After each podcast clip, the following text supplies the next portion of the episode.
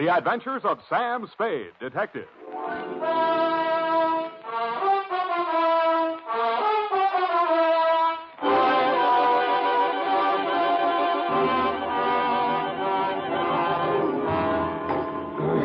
Uh, date? Uh, to Deputy Sheriff Bill Woodington, Marin County Sheriff's Office, San Rafael, California. From Samuel Spade, San Francisco license number 137596. Subject, The Battles of Belvedere. Dear Bill. By this time, I should have known better, and I did. Per square mile, there are more screwballs in your stamping ground across the bay than should happen even to me. But Belvedere Island is very small, and I'd always been very curious about it. I can see it from my office window.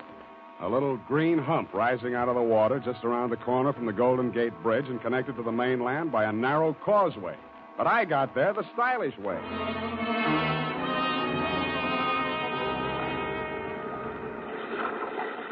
The sign on the dock we made for said Battle Landing. I thought I knew what that meant because my client's name was Jonathan Battle.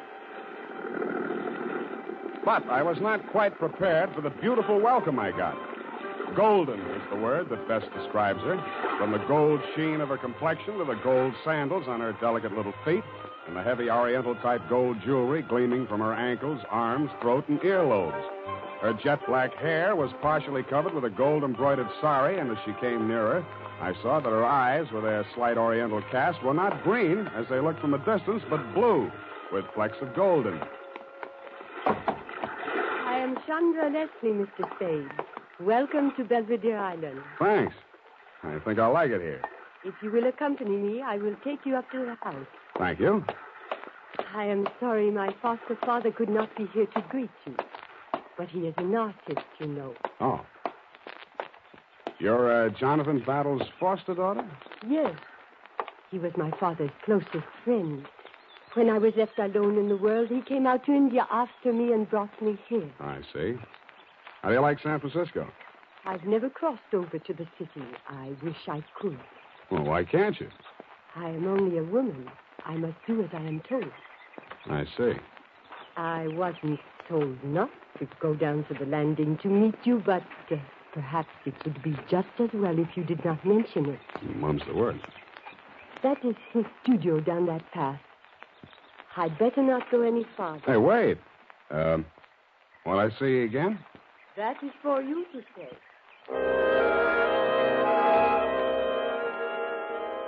With that, she vanished. I wasn't surprised. She was much too beautiful to be true anyway. What did surprise me was what I saw through the big studio window at the end of the path. A man stood with his back to me, daubing paint on a big canvas. Across the room from him, two models were posing. They both looked familiar. I couldn't remember then who the dark skinned, turbaned male giant squatting with a rifle between his knees resembled. But the feminine one in the Oriental dancing girl type pose was a dead ringer for Chandra Leslie, the girl who had just left me going in the opposite direction. I couldn't figure how she could have gotten in there so quickly. And if she was too good to be true, how could she be two? The answer proved to be absurdly simple. Interruptions, nothing but interruptions. If I ever finish this picture, it will be a miracle, even if I live to finish it. Just look what I'm forced to use for models. Wax dummies. Uh, that one is a good likeness. That girl, where is she? I can never find her when I want her. Always out chasing birds somewhere. And that dark-skinned fellow just disappeared. Had to copy him from memory. Ah, he looks familiar, Mr. Battle. Who was he? I never asked him. Just came wandering out of the woods one day, soliciting odd jobs, and there he was, exactly what I needed for the figure of the Sikh soldier in my painting. Sikh soldier. You mean he wasn't well? Oh, no, Mr. Spade. Sikh, man. Sikh, S-I-K-H, as in India. Oh, oh foolish I me. can see you're interested in my work. Have a good look at it. See here? The figure of the dancing girl against the sweep of the desert in the setting sun. Mm. The weary soldier tries to submerge the horrors of battle, I mean, uh, war, in the contemplation of feminine beauty. But the sun's rays, refracted in that crystal, focus themselves upon the weapon in his hand. And he is reminded that he must revel while he can, for as surely as the sun rises on the morrow, he must answer the call to... ba- I mean, arms. Great conception, isn't it? My son's idea. Mm-hmm, yes. Uh, well, uh, exactly why did you ask me to come over, Mr. Battle? Mr. Spade, Supposing you knew a man who had committed the crime of murder in order to realize a reward beyond the wildest imaginings of the Occidental mind. Well, uh- Suppose, then, that just as he had that dream within his grasp, you had snatched it away from him. Me? Suppose, further, that your enemy had then devoted his life and his fortune to searching you out, and you suddenly learned that he had caught up with you at last and was actually living a stone's throw away from you. What would you think? I think I'd move. Where?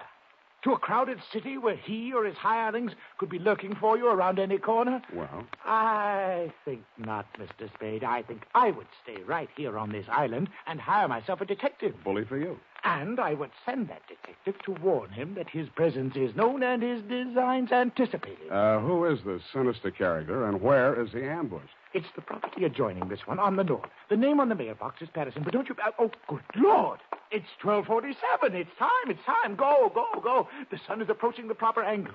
I've only these few moments, you understand, each day. When the sun's rays fall directly on that crystal from the clerestory window up there, perhaps today I will capture it with brush and canvas.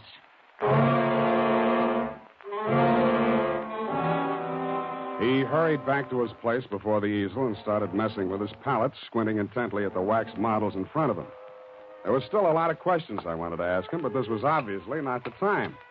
I left quietly and closed the door behind me. Quietly. Hey, you. Wait a minute. Yeah? I think you're a detective.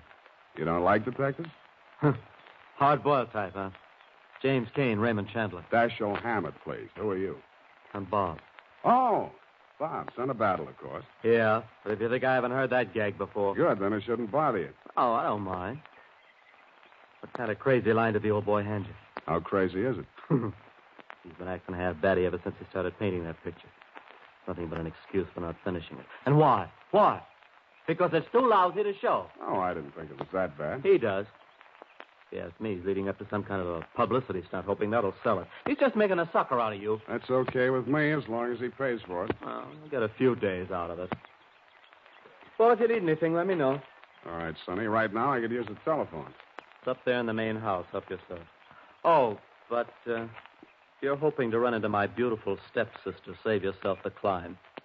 She went over to the next door neighbors for lunch. Uh-huh. Your father mentioned them. Who are they? Somebody she knew in India named Sherry. Yeah, well, not uh, Captain Sherry. Yeah, retired. Captain Theophilus Sherry. Captain Theophilus Sherry. Twice before in my wild, unpredictable career, I had crossed the path of and swords with Captain Sherry, and we had both lived to regret it. I wondered which one of us the third time would charm. I knew one thing for certain. With Captain Sherry on Belvedere Island, it would be a good idea for the natives to apply immediately for more life insurance. Not that he was any great criminal mastermind, but people just had a way of dying while he was in the vicinity. This time, instead of waiting for the mountain to come to Muhammad, I decided to move Muhammad off Belvedere Island, altitude 352 feet. But I didn't even make it as far as the mailbox before something stopped me.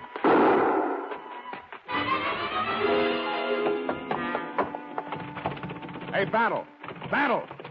Anyone in there? Battle, can you hear me? Okay, I'm coming in.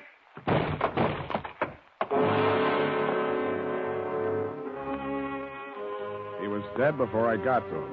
The front of his artist's smock was so gouged up with paint it was hard to tell which red was which. I finally located the wound. A large caliber slug had torn through him after entering just below the breastbone. It was a locked room puzzle. The one door bolted from the inside, the windows locked and unbroken, no marks of tampering. In fact, no possible way for the killer to have made his escape. I didn't know it then, but he hadn't.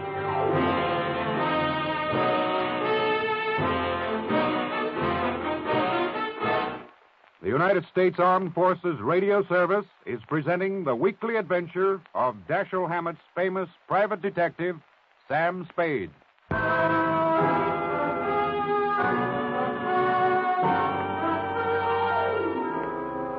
After I'd phoned you, Deputy dear, I went back to the studio to pit my wits against that locked room puzzle. I was glad I hadn't brought my stupid toes with me because when I got there, the mystery was not quite as deep, or so it seemed. The first time around, I'd made very sure the room had been just as I left it, up to and including the two wax dummies. But I hadn't given them the fingernail test. And now I blush to say that one of them, namely the giant sized, dark skinned, but turbaned Sikh, that had been squatting with a rifle between his knees both before and after the murder, was now resting under a studio couch. His turban and the rest of his costume had been hastily stuffed behind a cushion. That's when I remembered why that dummy had looked so familiar to me. I thought I knew where to find the original.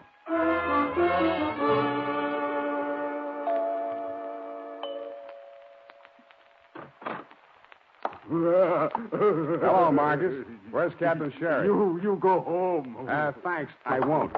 Out of my way. Master will not allow. You will have to hurt me. Okay, Marcus. I always do. Let's get that part of it out of the way. oh, delight. Very delight. Now I break you back, I think. Hey! Oh, oh, now, uh, stop kidding. Hey, Sherry, where are you? Call him off. Hey, stop there. Oh, Martha, stop being naughty. Put him down. Oh, Not that way. I said put him down, not drop him. I say, old fellow, I'm frightfully sorry my man here. What? Oh, it's you, Spade. Yeah, Sherry. Here, let me help you out. I oh. wish you'd phoned ahead. I'd have had Marcus prepare tea. Oh, see, very delight. Rose petal, orange blossom. Oh, how many lumps? Thanks. I've had mine. Oh, Touch, Marcus. Yeah, shut up, Marcus. Oh, imagine a man nearly eight foot tall acting like a little child. Yeah, like a child. Uh, come on, on uh, come on out on the terrace. The view is extraordinary. The agent informed me that this is one of the few spots in the San Francisco area which commands the view of both Alcatraz and San Quentin. Yeah, well, you'd better enjoy it while you can, Captain, because when you're in either, you can only see the other one. I once spent a fortnight in the brig out in India, and I can tell you the prison life is not for me. Then why don't you stay away from people who get killed? Oh, I say, you mean old battle? Has it happened so soon? Okay, what's your alibi this time? I'm sure you have one. Oh, drat it, man. Why do you always commence by taking such a dim view of my activities? However, I will not allow you to goad me into letting you make a fool of yourself. As always, I shall place my cards upon the table. Face down, as always. Well, you've only to turn them up. I'll be brief. Uh, Twenty years ago. Oh, here we go. Marcus and I were having a go at the east slope of Nanga Parbat in the Himalayas when our pack train encountered an avalanche which swept us bodily across the border into Tibet. I'll bet. Our carriers were decimated, but luckily most of our gear remained intact. What kind of contraband were you carrying? Contraband into the Tibet? Oh, I say, really. No, uh, matter of fact, we were traveling light in the hopes of bagging a few brace of bar-headed geese. Foul play, eh? Allow me to finish. We arrived in Sera, a valley adjacent to Lhasa, to find the religious community in an uproar. It seemed that in their haste to create a new Tashi Lama, the native astrologers had misread their stars. In short, they had vested in the holy monastic robes an infant girl. She was not 16 years of age, and due to make a public appearance with a thunderbolt of Vajra. oh, please, please, these interruptions. Sorry. Uh, to make a long story, a young adjutant in my company by name Leslie became smitten with her charms and offered to take her off their hands. Uh, Uh, unfortunately, from their point of view, certain irrefutable temporal awards had been conferred upon her at the time of her accession. Among them, a mountain worth several billion pounds. On our journey back to the Punjab, hey, wait a minute. Did you say this girl owned a mountain uh, precisely, a most amazing... worth several billion pounds? Uh, yes, it's the gold, you know. Uh, the presence of gold in the Sera has long baffled geologists for the simple reason uh, that it's an unnatural deposit. Unnatural? Uh, synthetic, that is. For 13 centuries, the devout have made pilgrimage thither to implant in the mountain small gold nuggets in the ignorant belief that they will grow into large lumps. Mhm. How many centuries did you say? Uh, 13.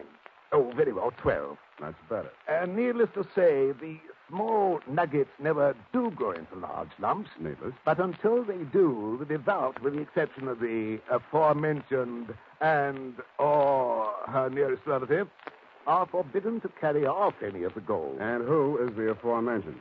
That dear little girl whom Leslie carried off to the Punjab as his bride. They had one daughter, Chandra. The girl who met you at the landing this morning. Hmm. How did Battle get hold of her? Well, sir, a few years back, as our company was marching along the east face of Nanga Parbat, There was an avalanche. precisely, and poor Leslie perished miserably. Hmm. But the ungrateful scamp, in spite of his many promises to me, had left instructions that Chandra should become the ward of that presumptuous paint puddler, uh, Jonathan Battle. He forbade her to see me, and finally left India under cover of night, taking her with him. So you finally tracked them down on Belvedere Island. Exactly. And my plan, if all else failed, was to win her hand in marriage. What if she objected? Ah, you little comprehend the Oriental mind. Uh, she's a woman. She must do as she's told. All I had to do to turn the trick was to frighten Battle into giving her the necessary fatherly instructions. So you see, uh, his death has come at a most awkward time. Uh, by the way, uh, who do you think did old Battle in?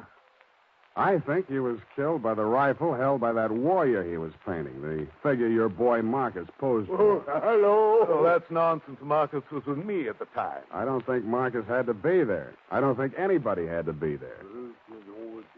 Well, that settles that. Marcus, Marcus, pack the marmalade. We're leaving. Never mind the crumpets. We'll leave them for the poor. Oh, delight, very delight. Hey,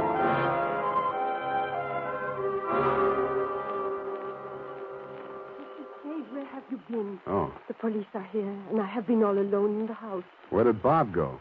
They took him away. They arrested him. What for? They found a pistol hidden in his room. They say it is the weapon that killed his father. Pistol. Please, you are not going to leave me alone. I'm so frightened. Being alone with my conscience. Conscience? But how could I have known what my foster father had in mind? Just what did he have in mind? Suicide? Oh, please, do not say that. Even if it were true, I cannot bear the thought that I had made him so unhappy. I did not want to disobey him, but I could not. Oh, I could not. Oh, come on, come on, Chandra. Don't do that. The Orientals are supposed to be without feelings. But you see, it is not true. Of course not. Please, take me to the house. Sure, And you will not leave. You will stay with me. sure, sure I will. You do not think I am a wicked girl to refuse to marry the man of my father's choice? If it was Captain Sherry. Oh, no. I thought you knew. He wanted me to marry his son.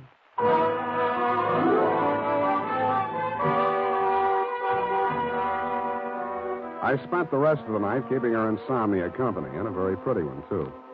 I didn't get to you on the phone to ask you about that pistol of Bob Battles that you'd tagged as the murder weapon until just after sunrise.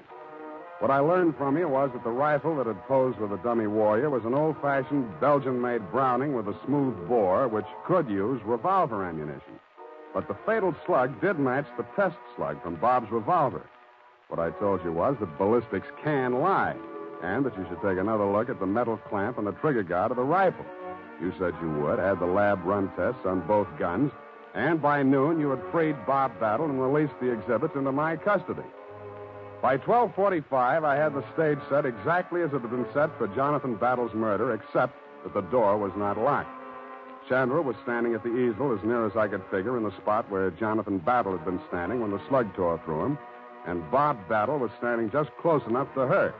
You, Deputy dear, were lurking in the shrubbery outside, observing the whole colossal spectacle. Nevertheless, I plunged unblushingly ahead toward my Agatha Christie finish. But, Sam, I do not understand. What are we waiting for? You won't have long to wait, Chandra. You must be off your nut. I've been cleared. Nobody ever suspected Chandra. What do you hope to prove? Maybe that I'm wrong. Well, why isn't Sherry here? If I'm right, he will be. Okay, about 15 seconds. Fifteen seconds? Mm, 12 now. And if we're lucky, we'll find out how your foster father was killed. Chandra, he has no right. You, you don't have to do this. Five seconds. Whatever happens, it'll mean your license paid. You have no right. Two seconds. Chandra, get down! You can't, sir. Of all the high-handed, dishonest, reprehensible. How badly is she wounded? Take it easy, Captain. Oh, poor, trusting little girl. She's all right, Sherry. If she keeps away from you, she'll stay that way. Come on, Chandra. Give me a hand. You all right? Yes. But poor Bob. Yeah, poor Bob. He only killed his own father. But, but? There, there. Now, don't fret about it. I'll take care of you, my dear. Uh-uh, Captain. Hands off. My dear fellow, you mistake my motives. What this poor girl needs is a father. And what better guardian than myself, and my vast knowledge of the Orient, and my deep understanding of the Eastern mind? Nuts. Well, Sam, I sure got to hand it to you. It worked. I guess this just about cleans up this caper. Thanks, Sam.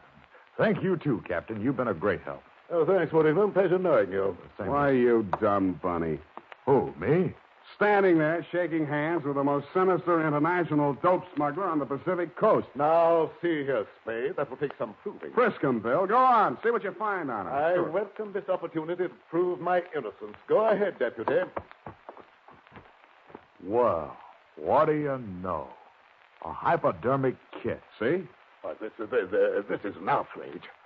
You planted that in my pocket, Spade. Well, maybe. Even if I did, the deputy here will have to take you in for questioning, and that'll mean answering some questions for the federal men, won't it, Bill? Well, now, if you planted that kit, Sam. I haven't admitted it yet. You'll have to prove it, and you may not be able to before the federal men get involved. Not that Captain Sherry has anything else to hide. Hmm? well, sir, never let it be said that a royal fusilier didn't know when to blow retreat.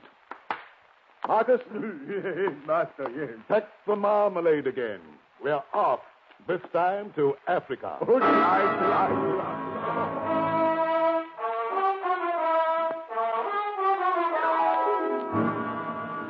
Period. End of report. But Sam, you let him go. I know exactly what you're going to ask, Effie. It worked like this. At a certain time of day, the sun rays were refracted through the crystal directly on the spring metal clamp and the trigger guard of that rifle. This caused the metal to expand, thus pushing the trigger and discharging the rifle, which had previously been aimed at the spot where Battle customarily stood while painting. But Sam. Don't interrupt. To further confuse the issue, as well as splitting an infinitive, not to mention a hair, Bob, son of Battle, loaded the smooth bore rifle with a cartridge containing a slug previously fired from his revolver, thus drawing attention away from the rifle and onto the revolver, which could not be placed in the locked room at the scene of the crime. Sam. Please, these interruptions. His motive. He thought his father was, in fact, going to force Chandra into marriage with Captain Sherry. Oh, that poor boy.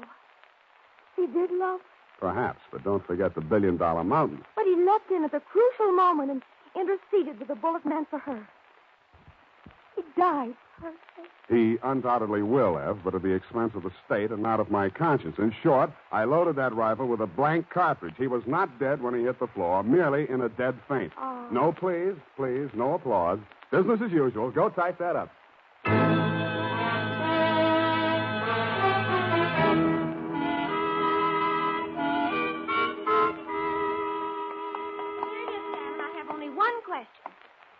Whatever's going to become of that poor, bewildered girl?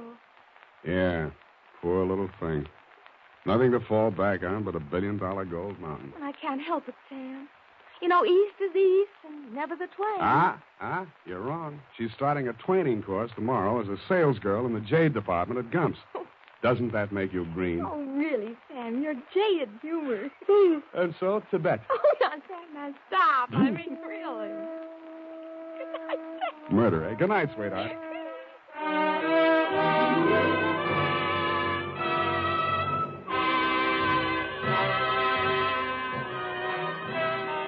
The Adventures of Sam Spade, Private Detective, is a presentation of the United States Armed Forces Radio Service, the voice of information and education.